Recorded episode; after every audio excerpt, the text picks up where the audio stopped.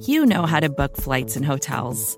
All you're missing is a tool to help you plan that unbelievable travel experience. That's why you need Viator. Book guided tours, excursions, and more in one place. There are over 300,000 travel experiences to choose from, so you can find something for everyone. And Viator offers free cancellation and 24 7 customer support for worry free travel. Download the Viator app now and use code Viator10 for 10% off your first booking in the app. Find travel experiences for you. Do more with Viator.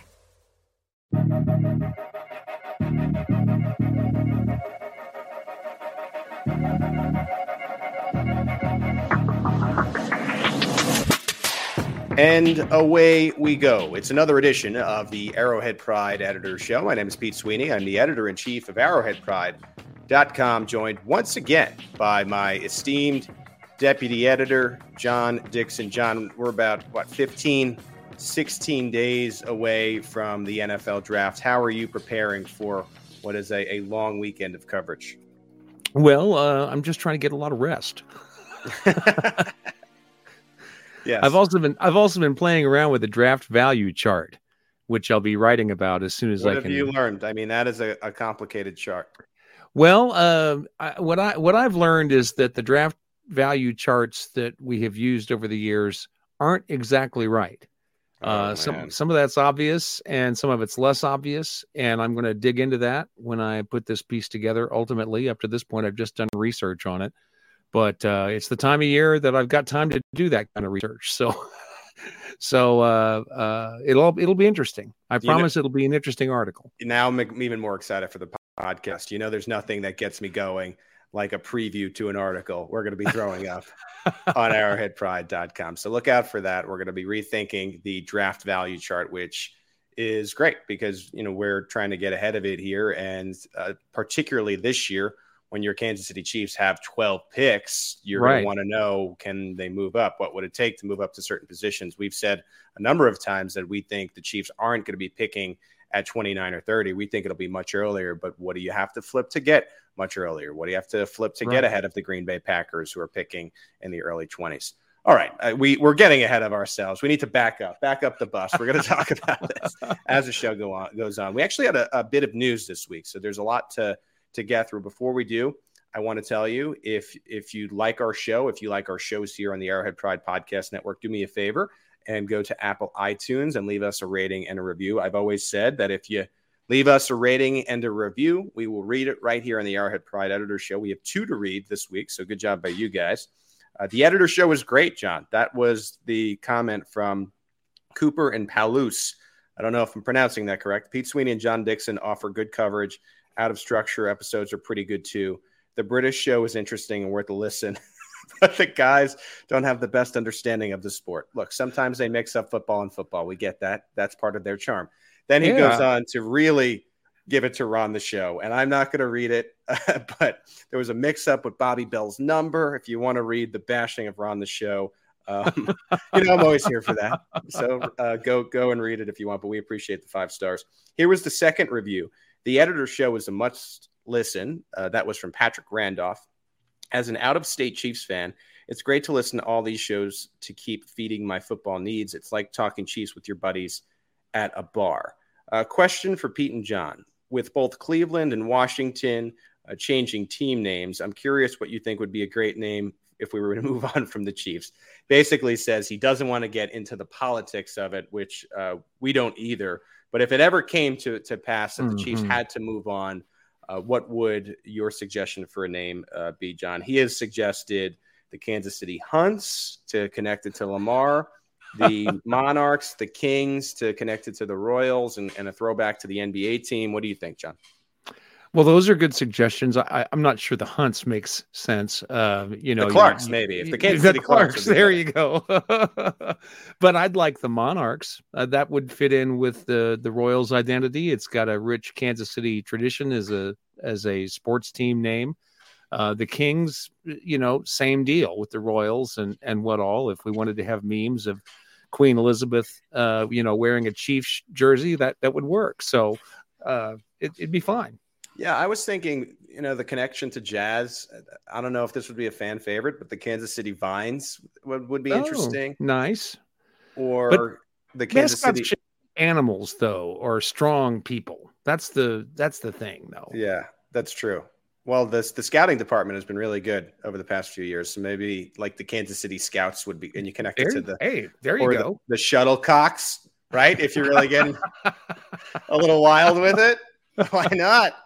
Uh, but I, I'll, I'll tell you this, and and this is just kind of to to bring it back. I I think the Chiefs have been proactive on that front, and I, I really don't see it going anywhere. You know, just to uh, appease all the nervous Chiefs fans to even get this chatter started. I I you know talked to the organization. We've had press conferences, and uh, I know a lot of people are attached to the name, but uh, fun to think about. I mean, there there there is a there is hope from Patrick Mahomes that there'll be an NBA team, and so you know they're not going to go and get Kings back because that's the Sacramento now. So maybe some of these names could work for a possible NBA or NHL team as well.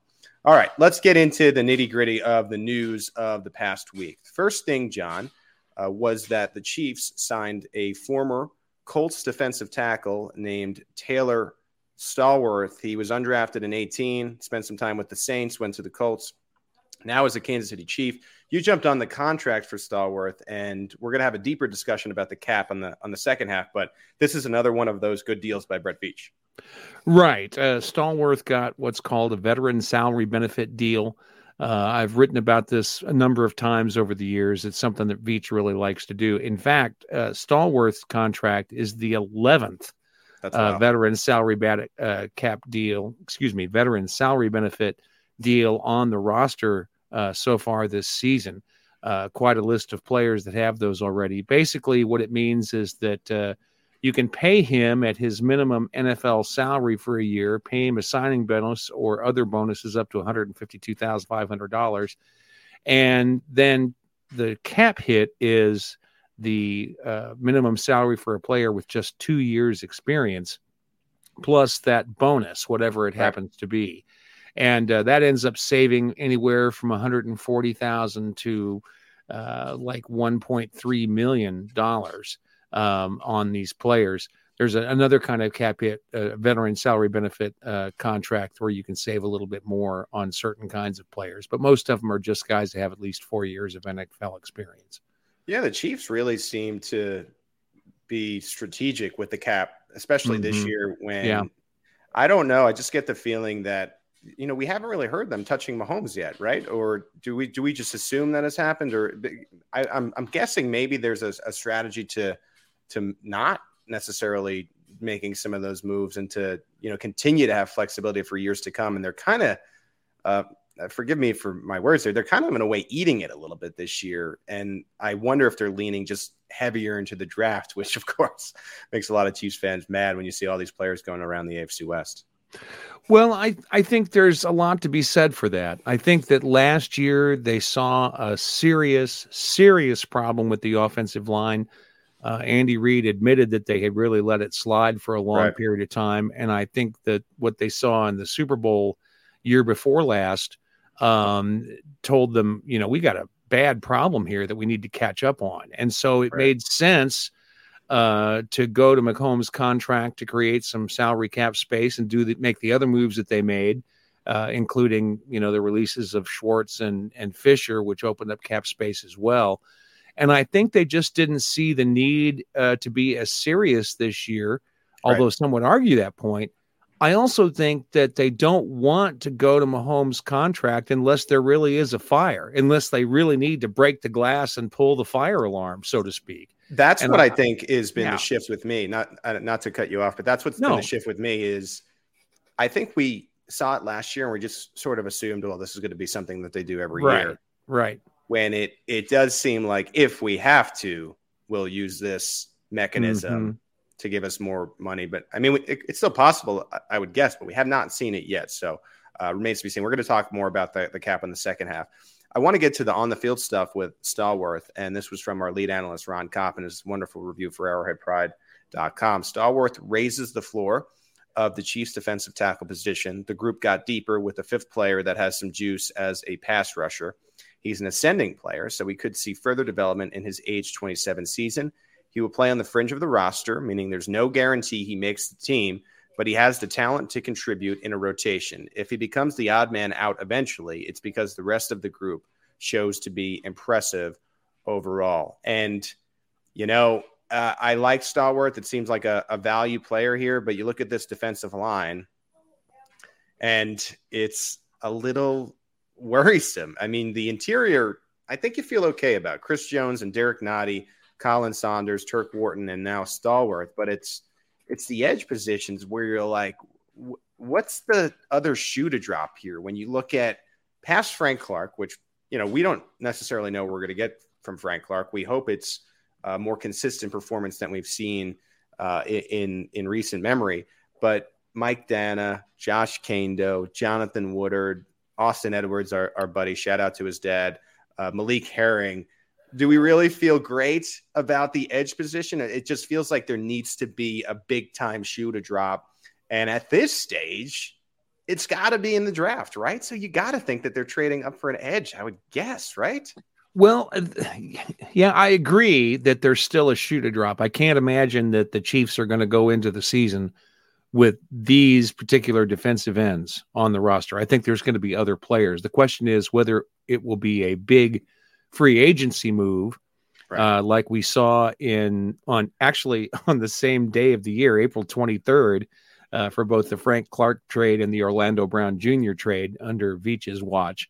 So this could be something that happens just days before the draft. Um, I have thought ever since the Chiefs didn't go after a defensive end, an edge rusher in the opening moves of free agency, uh, I have thought right from that point on that they've got their eye on a on an edge rusher in the draft, and uh, I think that that that maybe that they think the guy maybe they're the the guy they like the best is going to be available in the late the late at the end of the first round, and they won't have to do anything. Or maybe you know they've got their eye on a guy who's projected to go in the top ten picks, and we're going to see a trade.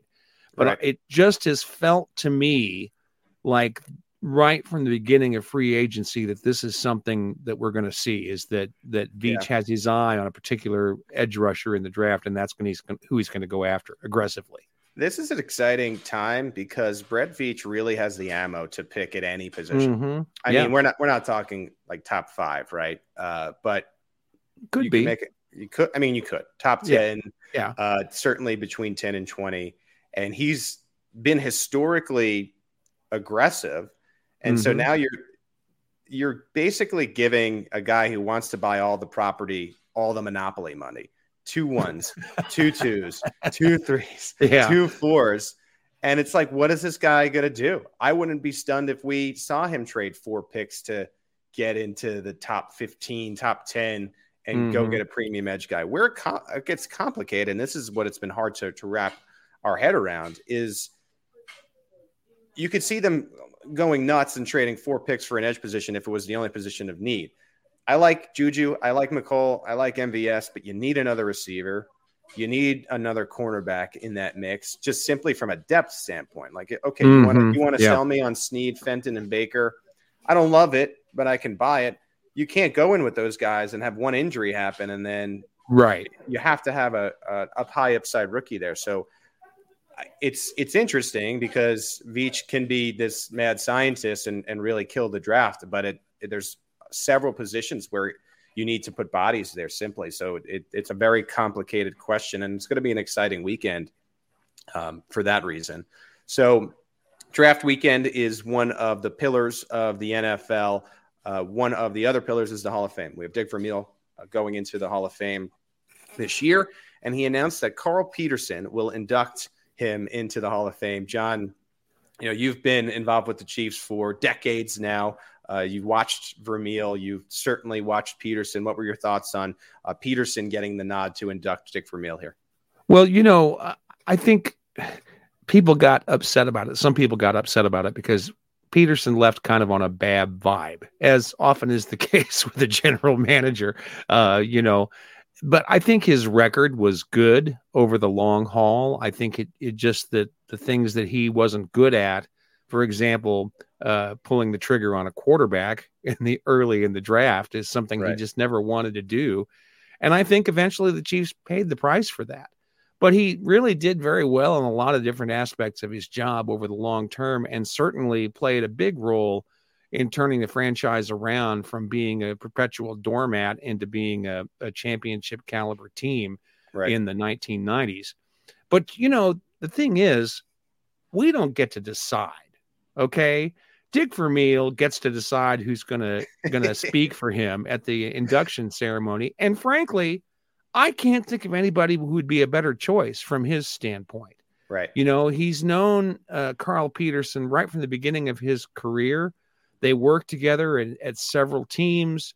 Um, Peterson brought him back to brought him to Kansas City, got him to unretire from coaching right. because of the relationship between them. Um, I mean, I, all indicators were that he was happy with Gunther Cunningham as the the head coach, but he just wanted to bring his buddy Dick back. And I get that.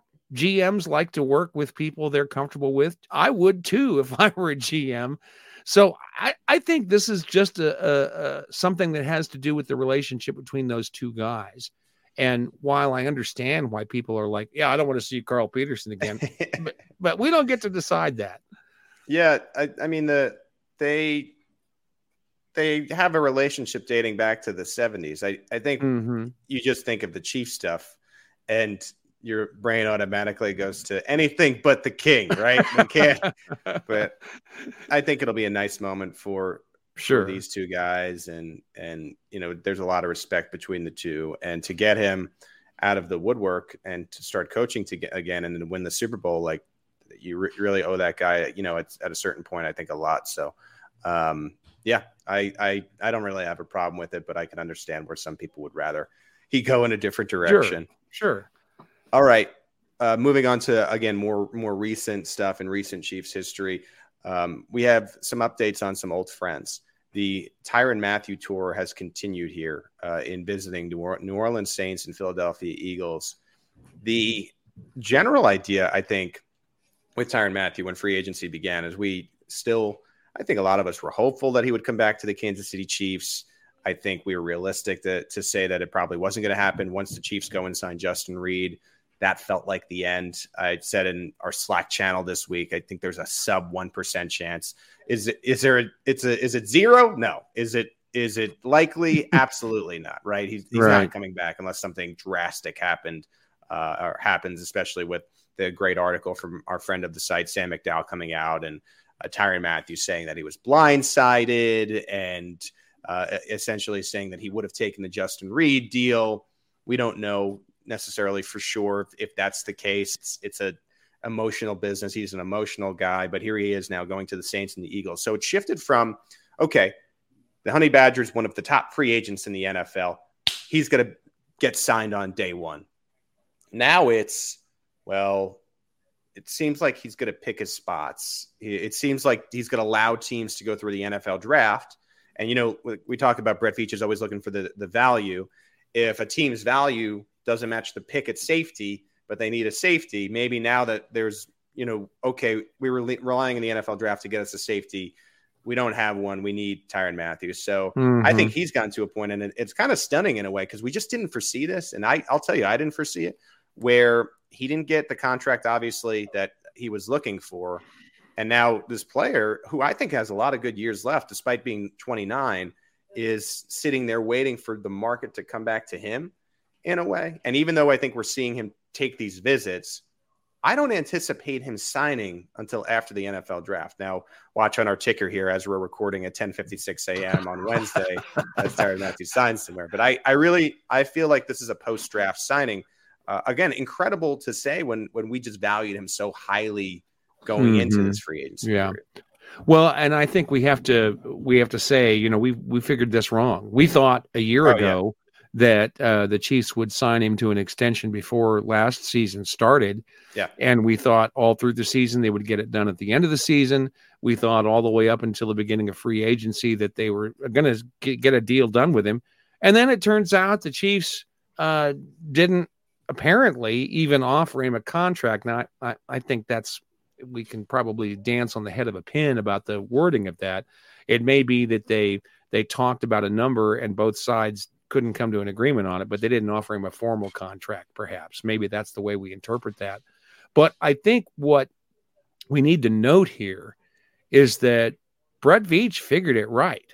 Right. Um, you know, if if Veach had paid him a lot of money uh, to keep him around for another couple of seasons, we wouldn't know any different. But what Veach apparently knew is that he wasn't going to command a big salary from another team. So why should he pay it? So yeah. I think we have to give credit to Veach there. Veach went out there and said, "Go test the market, man," and right. he, he looks he looks smart for it. I, I think it also too, and I think I've mentioned this on previous shows. It's just like that reminder, especially with the successful teams in in the NFL. I think about New England when they say goodbye to what are perceived as mm-hmm. to be mm-hmm. good yeah. players and good contributors, is that it's such a business. It, we're reminded of it some in so many ways. Remember that the day in the week where they, you know, they cut Tamba and Eric Berry and DJ, and then you know a couple years later, and to a lesser extent, but still I think notable, they cut Mitch Schwartz and Eric Fisher, and they're mm-hmm. like, "Well, yeah. we're just going to cut these tackles." like it's like, right. well, yeah, our tackles that have been really, uh, again, the foundation here for a long time.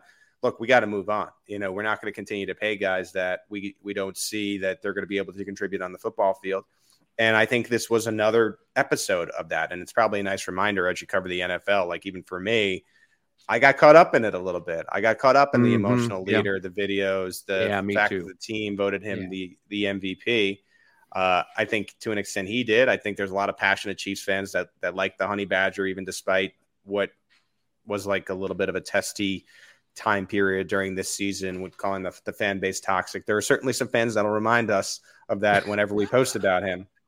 And and you can't blame them for that either. Sure, uh, but sure. It's it's a it seems like a very muddled situation. Uh, I think as a Chiefs fan, this is a player that legitimately helped you win a title. I don't know if it happens without him. So I think the Saints or the Eagles would be ideal because it's in the NFC and you can kind of root for the player uh, in a way. But yeah, it definitely feels like this is over, and it, it, definitely feels like we read it wrong. Felt like Tyrann Mathieu read it wrong, and I, I think you nailed it, John. I think Brett Veach actually read it right mm-hmm. in, in the business yeah. that is the NFL. Uh, Anthony Hitchens uh, visited the Bears, uh, who are are now run by Ryan Poles. So there is an easy connection there. Uh, as of this recording, he is not signed. So just another former chief taking his time. And I think same point, John. As you're seeing these players have to wait for the contract they want, it, it just continues to make Brett Veach and that staff look look smarter. Uh, I think the fact that Poles, who is you know worked under Veach for so long now, the GM of the Bears being interested, does seem to look like they believe at least Hitchens might have some uh, left in the tank, but no deal so far.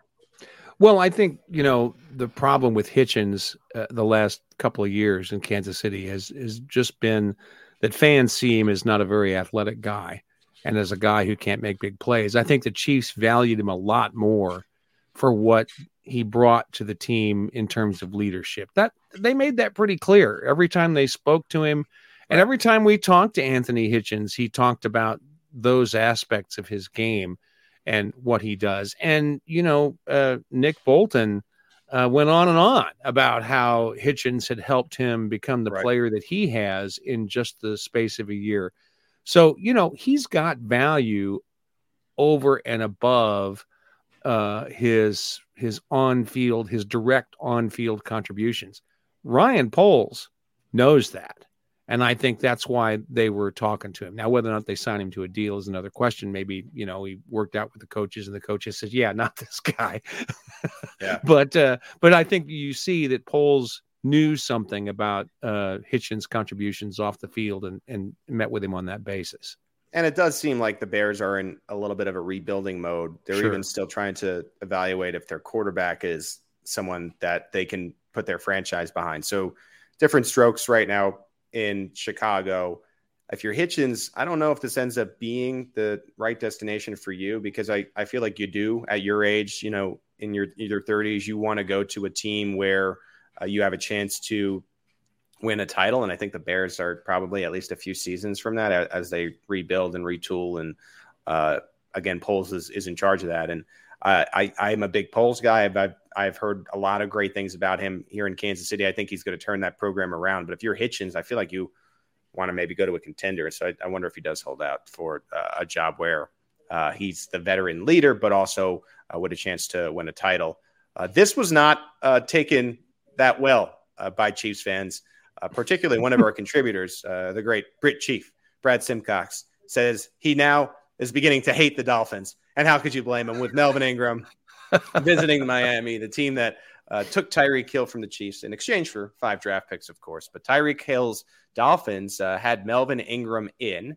Uh, and my immediate reaction to this was, whoa, whoa, whoa. Uh, let's chill on this mm-hmm. for a mm-hmm. second. Yeah. It, it's not imminent. Uh, I think Melvin Ingram visited north of what, three or four teams last offseason each. Mm-hmm.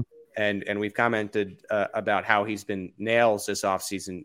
He essentially said, right after the Chiefs lost in the, the AFC title game that he anticipates Ingram to take his time again. Uh, again, w- what we said with Mathieu, this seems like a post draft signing because mm-hmm. The way the market goes, you're going to make those premium deals right away. But then if you don't get one of those initial wave deals, you might as well wait. So it goes up and kind of goes down. But then as team needs get a greater again, you know, it's not going to be as high as that first premium wave, but it'll be higher than maybe you would sign for right now. So I think this is a hurry up and wait. I also don't really know if Ingram likes the OTA sessions and such. So mm-hmm. you might just wait until right. uh, those are over, uh, similar to what he did last year. So I look, do you like to see him visiting other places when uh, your your starters are Frank Clark and Mike Danna? Uh, no, but uh, I don't think this means necessarily that he's going to be off the market anytime soon. I think if you look at last year, where he visited a bunch of teams, signed a, a what was it, an eight million dollar deal with the Steelers, and uh, that had a bunch of backloaded years on it. So by cutting him, they had they had to eat some dead money for a period of time, and the Chiefs ended up getting him for half that. Um, and I think Veach recognizes that Ingram feels he's a player who's worth more than what the Chiefs are playing him. And Veach is saying, okay, go find out. And we'll still be here waiting for you. And yeah. I don't think he put up the kind of season last year that to another team right. will appear to be one that where they will offer him more money than that. I, I think that if the if the Chiefs just wait this one out, they'll be able to get him for a good price after the draft and it won't enter into the comp pick formula. And you know, it, it's it's there's a lot of upside for the Chiefs to wait here. Uh, I think this, there's another one where Veach has figured it right. I think that is part of the reason why you're seeing seeing some of these old friends. Shout out to the blog father Joel Thorman for the AP uh, old friend alert. But I think that's why you're you're seeing uh, a lot of these players not sign now too, because these these teams know how valuable these comp picks are in right. a way that they figured it. Uh, they they can get comp picks by waiting until after the draft, and so there's also the case of these handshake deals. It's like, look, we want you. This is what we're thinking. Mm-hmm. Sit tight, and we'll figure something out after the draft. So, you know, again, these high premium players that have a lot of veteran experience, I think you start to see. Wait till post draft that week. Wait till the undrafted free agents are in, and then these guys will tend to sign. What I said about Ingram won't, I think, extend to Mathieu when it comes to like waiting, though. I think Mathieu, wherever he ends up signing, is going to want to get in for OTAs and really be a part of building whatever program he's going to be building as well. Uh, a quick one here Steve Nelson to the Texans on a two year deal. Uh, Steve Nelson continues to be really funny to me. I think when he said the Steelers were the best team he's ever been on uh, was great. Uh, really, kind of a bad ending in Kansas City. And now he goes to the, the Houston Texans, which uh, are believed to be you know, we talked about how the Bears could be a couple years away. That the Texans, if they're a couple years away, the Texans feel like they're ten years away uh, after having to trade Deshaun Watson and the mess that has been with head coaching and, and everything like that. So, uh, Steve Nelson will will go to the Houston Texans on a two year deal. Uh, he's bounced around uh, a little bit now. Um, Chiefs made the right move on that uh, one, I think, as well. Moving on from him, you know, all those years ago.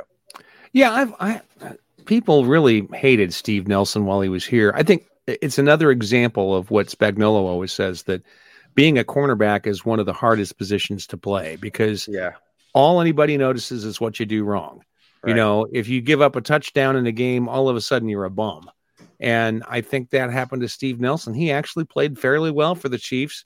and they decided to let him go on and and uh, test free agency. He got a good contract with the Steelers, played well for the Steelers. Not great, but he right. played well for the Steelers during his time there. I actually thought uh, going into this offseason that bringing Nelson back might be something the Chiefs would consider just to get some stability back there in the cornerback room. Did, but that ain't going to happen, no, is it? I did not. I did not think that that was an option. But yeah, um, so yeah, so there you go. He's with the Houston Texans now. If you if you see them on the Red Zone channel when the Chiefs aren't on, you, you'll know him by the shirt that he's grabbing of whatever receiver he is assigned to. Okay, uh, catching up here on a few things that happened right after we recorded last week. Again, we're, we're doing this once a week during the offseason. Chiefs are reportedly out on James Bradberry. That report was from NFL Network's uh, Jeffri Chadiha, who is plugged in. So I think they're out for that price point. The Giants are are trying to get some team to trade him, uh, to trade for him, and take a what is that, thirteen million or so mm-hmm. cap hit. And pretty big hit, yeah our whole theme of this show is how the Chiefs have been really shrewd with their cap. So they don't want Bradberry. I still think that Stephon Gilmore is interesting. Do you have the former defensive player of the year come in for a workout to make sure that his what is his groin his quad is okay? Is he willing to do that? Does he just want to get paid by the the highest bidder? Kind of seemed that way when he wanted to leave New England and ended up in Carolina, limited. I I think you need bodies there. Uh, I don't know how the Chiefs feel about Gilmore. They have been tied to him. Uh, the rumors had been if the price came down, they would be interested. Uh, and this could be another comp pick window thing mm-hmm. where teams are just like, look, Steph, Steph, and we're Nick, we're on a nickname basis, man. Chill, hang out, let us do our drafts. Let you know if maybe Brett Veach trades four picks and needs another cornerback in the room badly, and the price mm-hmm. comes up, you pay him after the draft. It doesn't enter the comp pick formula. You still allow flexibility for next year, uh, but it. I think that's what changed. I just wanted to make make note of that. It seems like more of a chance for Gilmore than Bradberry at this right, juncture. Right. So. Yeah, just because of the situation with uh, Brad uh, Bradberry's cap hit. Yeah, that, I think you're right. I think Gilmore would make a little more sense after the draft than Bradberry would. Absolutely. So we will see if, uh, again, a former defensive player of the year comes to Kansas City. Sometimes it works uh, where you have a, a really good uh, veteran contributor. Um, you know, I think about I don't know why he's coming to mind, but Kendall Fuller. Sometimes it doesn't. In in Dar- Darrelle Revis, uh, depends on what you get. So we we will see how that goes in Kansas City. Speaking of older players, uh, 50, a player in his fifties, uh, Terrell Owens went on record. We're a little late on this because again, this happened right after we recorded last week. But yeah, uh, Terrell Owens suggested he could have made a difference for the Chiefs in the AFC title game last year. Last year. So Owens, who is in the Pro Football Hall of Fame, has you know he's been pining to continue to play, uh, which is is a little unprecedented. He's involved in. Uh, I'm reading Wikipedia here, John. The uh, fan controlled football league where the fans get to vote on the plays and stuff. And that's what he's doing now. Uh, a Hall of Famer. And he went on with Pat McAfee, who I mean is on fire this year. If there's a if there was a breakout football journalist of the year, it would be Pat McAfee. So uh, he goes on there and he basically says that he was in Andy Reid's ear. This is legitimate. Like not even you would think, okay, this is a, a bit. He's joking. He was legitimately saying that he was texting Andy Reid all of 2021 and saying that he still has some juice. Uh, and and specifically in the AFC title game, he he kind of jabs Josh Gordon, which we've been complimenting Brett Veach the whole show. That is deserved. Uh, Josh Gordon did not work out. right. I I looked dumb for that too because I thought he was going to uh, be a contributor. Uh, but he jabs Josh Gordon, says if that was me instead of Gordon, we would have won the AFC title game. Now, is it insane? I don't think it's as it is insane as it comes off. Um, I haven't seen Owens in the fan football controlled league. Uh, I just happen to think that it, he would not have made he would not have made the difference. I, I think you got to lean that he would not have made the difference. What what did you make of of this, John? Well, I'm with you. I have not watched any FFCL games. He's 48, uh, by the way. I said he's yeah, in his 50s. Yeah, I, was going to. I was. I was going to correct you on that. I thought Sorry. it was the late 40s. Right but it, I don't think that makes much difference in this conversation. You got to love a guy that still has confidence in his ability. Uh, you know, even at even at that age. I thought it was it was ridiculous. I mean, I, I, just don't see how a guy like that could could compete against NFL uh, defenders at that age. Um, I mean, maybe we could be surprised. After all, you know, we see Tom well, Brady and we see George Blanda and these guys who've been famous for playing into their 40s, but those guys weren't wide receivers. Okay. And I just I just had a hard time even considering the possibility that that uh, T.O. could have been a guy that could have made a difference in that game. But you make a good point. Uh, you know, it's not like Veach made a great move to get Josh Gordon. He's still on the roster this year. You know, maybe he he will see something this year, but we certainly didn't last year. And so I get why T.O. picks on Gordon in this particular instance, um, but I don't think he would have been that much better. I really don't. A quick point on Owens: he was last with the team in August of 2012. That's yeah. 10 years ago. And the and the Seahawks released him. He tried to come back again in 15. I don't anyway, back to Gordon quickly as well, because I I didn't mean to. It kind of buried him a little bit there. Uh, the Chiefs are doubling down on that bet, and I think right. they're just going to give him a full offseason in the in the Andy Reid playbook. I mean, covering the Chiefs since 14, I have gotten to cover new pass catchers that enter the locker room, and everyone, and it's always a point of uh, uh, of something that we talk about of is the playbook that Andy Reid has and learning mm-hmm. it and mm-hmm. making sure that you know each and every position, and it's not easy. Um, and I know that we've had like Clyde in the past make light of it, and fans like threw their hands in the air. Clyde had to come back and be like, "Look, I didn't say the playbook was easy. I'm I'm getting it down, but I don't know. I just think about Gordon and he enters midseason. You're trying to catch up. It's really tough to get a rapport with Patrick Mahomes while you know you're you're in the middle of it. This was his first time mm-hmm, playing football sure. in a long time. He did have the touchdown. Uh, so I, I think the Chiefs are like, okay, uh, we got his feet wet a little bit. He ended up being a healthy scratch in the playoffs for Daurice Fountain. So that tells you what the Chiefs thought of him at, at that point. Uh, but let's give him another opportunity. Let's get him in for OTAs. Let's get him throwing with Pat for a full year plus now. Uh, and then we'll see what we have uh, come September. And for what it's worth, like Gordon, at least according to his social media, seems really receptive and really excited for the opportunity. So I think it's just one of these wait and see if you can turn back the clock type of things. Well, you can't blame him for that. You know, he'd been out of the league for quite a while and he gets a chance to play with a team that's a contender uh, and with a really good quarterback. And uh, he's another, he's one of the 11 players who has a veteran salary benefit contract. It's not guaranteed. It's not a big deal if they let him go going into the regular season. I, right. I, they're doubling down, but it's not a big investment to make, especially during the off season when you're under top 51 salary cap rules. So, um, you know, it's we'll just have to see. I mean, I I would have expected more out of him, quite frankly, than we saw last year. Nothing, not a lot more, but yeah. more. You know, nothing like some hot Josh Gordon yeah. April talk uh, right. to get the fans going.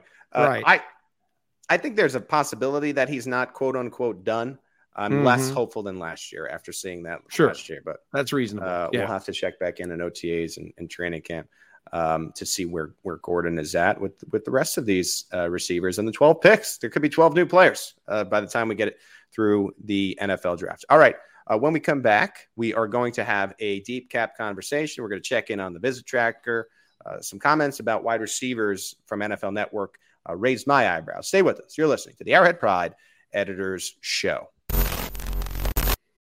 When you need mealtime inspiration, it's worth shopping Kroger, where you'll find over 30,000 mouth-watering choices that excite your inner foodie. And no matter what tasty choice you make, you'll enjoy our everyday low prices, plus extra ways to save, like digital coupons worth over $600 each week. You can also save up to $1 off per gallon at the pump with fuel points. More savings and more inspiring flavors make shopping Kroger worth it every time. Kroger, fresh for everyone. Fuel restrictions apply.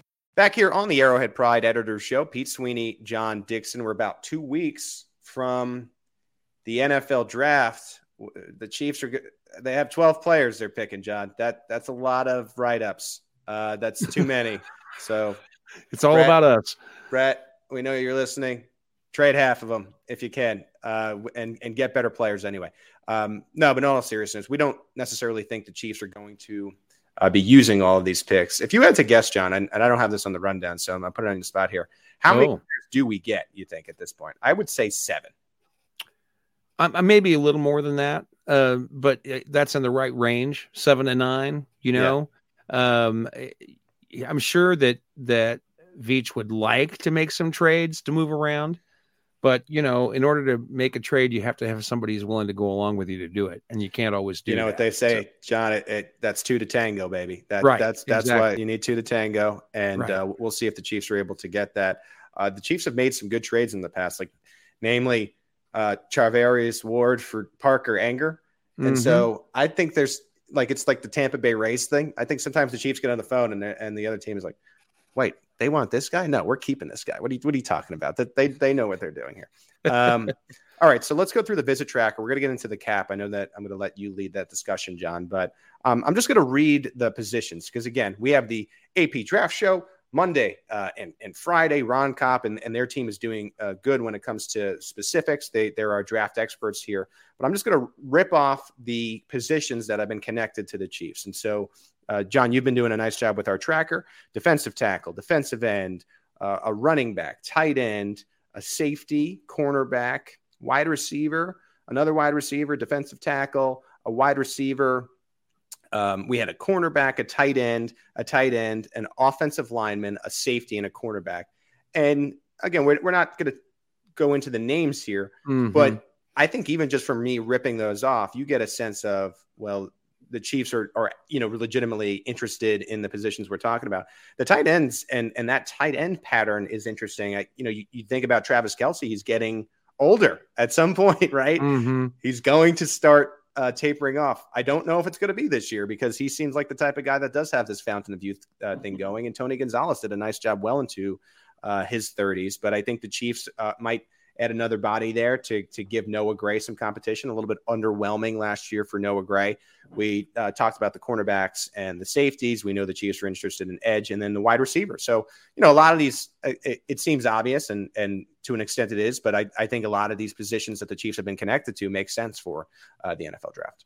It's been kind of an interesting mix uh, of name players that might go early in the draft and players from you know division two schools and you know names right. that are completely unfamiliar to us so um, I, I, think that they're doing a couple of different things i think sometimes they're just you know ch- maybe they didn't get a chance to talk to them at the combine so right. they want to check off that box before they decide whether they're interested in the player or not uh, maybe they need to find out in the case of these less familiar picks um, you know, maybe they weren't at the combine, didn't get an opportunity to talk to them. I think I think the Chiefs use these visits for a lot of different reasons. I think I think yeah. there's a perception that uh, visits are used for one thing or another. I think I think they're used for all kinds of different reasons. Well, because there there doesn't seem to be a, pattern to me. It's to get to know the player and to have right. him talk to your coaching staff. Right. It's sometimes for medical reasons. Mm-hmm. And then mm-hmm. there's like this deep strategy area of the NFL where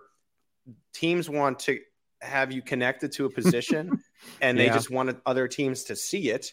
So when the draft comes up, you're not you're not worried about the, you know them because they're more interested. And then bam, Brett Veach trades up and steals your Mr. Steal Your Man. Uh, and get you, get your get your player. So there is a little bit of the smokescreen aspect too, uh, but it, it does seem to fit the needs we believe that the Chiefs have. So that yeah. I just mm-hmm. that's something that I want to mention.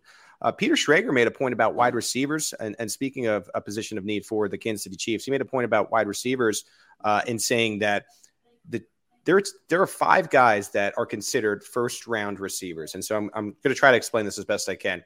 Brett Veach ideally likes to take these players at, at the area of the draft where on their board they have the max value. So you hear him about talking about hot zones where the value mm-hmm. sort of matches yes. where the players are. So there's only so many receivers with first round grades in the in the NFL draft.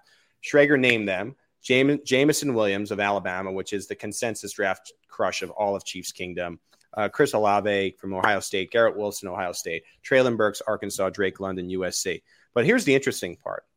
He goes as high as saying the Chargers at 17, where New Orleans has at the 16 may need to trade up. So there could be this run of first round receivers really early. The Chiefs don't pick till mm-hmm. 29. And then, especially when you get into the 20s, we know Green Bay needs a receiver. The Chiefs stole one of their receivers in MVS. We know that New Orleans, again, could use receivers with that whole Michael Thomas disaster.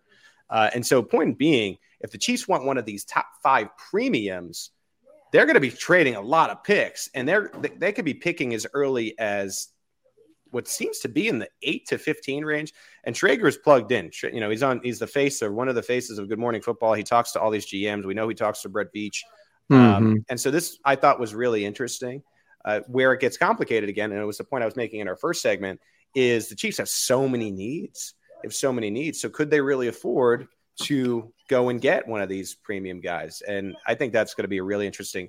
And and the whole point of my article that I wrote up was, man, strap your seatbelts in and watch the whole mm-hmm. NFL draft. Normally, right. I'd say, yeah. Look, the Chiefs are going to sit there and trade back or something. No, I I think they're going to be active early. And and this because was another thing that led me to believe that. Well, uh, you know, going back to the point you made just a couple of minutes ago about uh, the smokescreen aspect of it, I think there's at least a chance that Schrager is carrying water for Veach here and putting up a smokescreen about the possibility of a lot of teams trading up a run at wide receivers if Brett Me- if Brett Veach thinks as I think he does that there's some defensive end on the board that he wants to grab early that would play right into his hands for there right. to be a run at wide receivers and be a lot of trading up to get wide receivers because that means there'll be a lot less competition for the defensive ends that are at the top of the draft. Right. So it could be that it's it's just as advertised that we could see the Chiefs making a big move to get a wide receiver to replace Tyreek Hill. That's absolutely possible. But yeah. I think it's also possible that Peter Schrager is carrying some water for Brett Veach and and uh, Veach is trying to create a really big smokescreen about about what's going on and what the Chiefs are thinking about in the hopes that he can get the player he wants without expending a lot of capital. The one thing that we know that Veach and his staff do well is really making alternative plans like Plan B mm-hmm. and C and yes. D and, and so on. And I, I think what's interesting about that is when you have 12 picks, I mean, the list of plans that you have to have is sure. Just, it's like it seems almost impossible to be ready for anything. So I think it's going to be a lot of bobbing and weaving, especially this this draft in particular. Like when you have six picks, there are only so many things you could do. I mean, the mm, right. the options that the Chiefs have with all these picks is is limitless. So and that they're equally distributed through the draft. I think that's an underappreciated point here. That right. they've got multiple picks in like the first four rounds, I think it is. Um, yeah. that's that's that's a really helpful thing to have if you want to wheel and deal on draft day. Uh, John, I want to move on to the cap space point, and you, you put up a nice article for us this week. And essentially, you were saying to sign its draft class, the Chiefs will need less cap space uh, than you think. And you broke down the numbers. And what did you learn in, in your deep dive here about the cap and, and where the Chiefs stand? Well, this is something that we we see every year at this point in the in the off season, where a team has X amount of cap space, and you see people saying, "Well, yes, but they're going to need." you know, Y amount of cap space, which is usually most of it, in order to sign these rookies. Right. The reality is much different uh, because of the way that the salary cap rules work. And an underappreciated, uh, not widely known fact about how rookies count against the cap. Essentially, they don't count against the cap at all when they're drafted. They only count, they only have an impact on the cap. They count against the cap, but because they're below the 51 th- player threshold, they don't show up as right. part of the cap hit. But once they sign their contracts, in some cases, for more than the 51st highest salary, uh, 51st highest caps hit, I should say, uh, on the roster, then they those salaries will have an impact uh, on the cap. And it varies depending on you know how many picks you have and what rounds. The Chiefs have two picks in the first round, which means that they'll have a couple of players that'll be above that 51 player threshold right. uh, when they sign their deals. So it's more money than we usually see, but it's still just three point eight million dollars if they if the Chiefs right picked all of the used all the draft picks they have to pick players.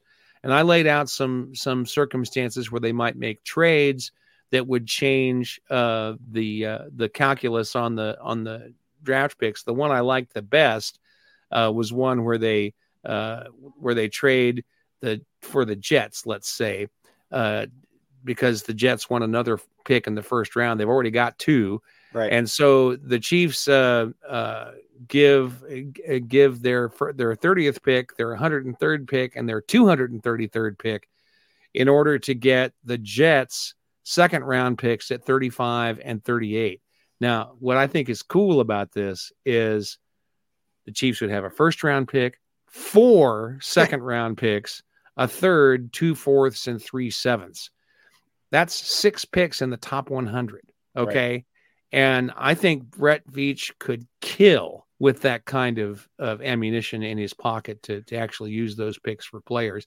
And it would only cost him $4 million in cap space to sign him in June. Well, so what we've seen pretty cool. We've seen their track record in, you know, day two and day three, and they really do a nice job at the end of the draft with the fringe players. And now I really think this is them, especially when it comes to a draft compensation, really calling their shot in a way. Look, mm-hmm. give us all these premium picks and watch what we can actually do. I, you know, there has been some talk about Brett Veach and his inability to necessarily nail that day one or day two. And I think he said to himself, I'm betting on myself this time around. And let's see uh, how it, it goes. Uh, as it stands right now, you can always check the cap at, at our website. Uh, John, you do a nice job with this as well. And I want to say it again. If you go to resources at the top of arrowheadpride.com and click on Chiefs and roster cap, you can check the cap space. We got the roster. There's about $14.5 million uh, in cap space for the Chiefs to play with right now. And uh, it could be more by the time you know they can do some different things. They, they still have some options there, so we we will see what they end up doing. Um, I know that DK Metcalf has been a name that's been out there. I, I figure, mm-hmm. figure if they were to make that bombshell deal, that would be a, a, new contract because I don't think you make that unless you are willing to to sign that receiver up for for long term. So we'll see how it plays out. Let's go to the poll of the week to, to close the show. Which Chiefs offseason addition have you liked the most? John, the options were Justin Reid, Juju Smith Schuster, MVS, or the five more picks. What do you think, without looking, uh, hmm. uh, was the fan pick here? Mm, probably Juju. I would go with Juju here. Wrong. Wrong. Really? Juju was third. Wow. The, yes. So wow. Fans are most excited about five more picks. The play eh. five mystery doors. What is this? The price is right. Five more picks. Forty point five percent uh, in in the lead for for five more picks. Look, always take the prize. I know it's a stereo system uh, or piano. You can sell it. if you don't want it, you can sell it. What if behind the door is a box of beans, you know, or a donkey. I, yeah. do, I do not agree with the fan base here. My vote would have been for Justin Reid, who was second, uh, 28.7%, then Juju at 24. And no, ain't nobody like MVS, He only has uh, 7%. So yeah, uh, that that is the the uh, you could you could tell the excitement level. So a lot of fans are excited about the draft, uh, reasonably so. I'm just kidding around about the prices right. Uh, Justin Reid, I think, is is is the big winner. There's a lot of I think hidden hype with him. Uh, Juju, you know, you wonder how many points are taken off because of his TikToks. Uh, maybe maybe with less TikToks, he might be up to like 27%. Um, but I, I, thought it was interesting that five picks won out. Um, and again, I, I, think we talk about the vocal minority and stuff. Some fans are, are looking at the optimistic level of the Tyreek Hill trade, um, mm-hmm. which does give you a lot of cheap players. So if you can nail those picks um, that the Chiefs now have, um, you know, I think you feel a lot better about trading. It, hard to say this, but one of the best pass catchers of our generation, uh, really. So perhaps in the in the history of the franchise. I mean, I think you can make that argument that oh, he's the best receiver in the history of the franchise for sure. Yeah, yeah, yeah. and I, I, you know, some of that I think is fans dealing with their grief. Right. You know that they've that this very very productive, very popular player who had a you know, and I think it makes it makes it uh, more of a problem because he had that checkered past coming in, and right. you know we had to get with him on a personal level uh, and see how that all played out. I, I think that makes it harder for people to let go of him. So I think as a fan, if you want to stay positive about the team, your only choice really is to go. But look at all these draft picks we got. You know, yeah. so I guess in a sense, I should have thought about it some more. The draft never, picks isn't a surprising answer. my book was Reid because I've never been a pick guy. Because even if you trade yeah. for two first rounders, like you know, you flip Amari Cooper for three first rounders, right? You got to yeah. nail the picks, and we've right. seen first round busts both in Kansas City and elsewhere. It's hard. It's hard to nail it in the first round. So uh, you have these picks. Um, again, I, I think it's Brett Veach betting on himself and his staff, and I think it's uh, them betting on the quality of these next two drafts, and, and we'll. Mm-hmm we won't know who Tyreek Hill was traded for until we know who Tyreek Hill was traded for. So uh, we will see. All right. Well, uh, if you like the Arrowhead Pride Podcast Network, once again, please leave us a, a rating and review. We'll be ramping up coverage as we get to NFL draft season. After the draft, we'll see the return of some of these shows that we regularly have during the season. They'll be intermittent. We'll have more uh, on those announcements coming up. I'll, I'll, get with Steve and we'll figure out how to announce it. But we'll, as Brad and Tom Soft announced yesterday, you'll be seeing the return of shows like Show and BK and the Great British Chiefs Show. So ramping up coverage to the NFL draft. We'll keep you updated at arrowheadpride.com. Uh, again, rate, review us. We'll read it right here on the show. Uh, for Steve Serda, behind the proverbial glass, and, and my, my partner here, John Dixon, I'm Pete Sweeney. Thank you for once again joining us on the Arrowhead Pride Editors Show.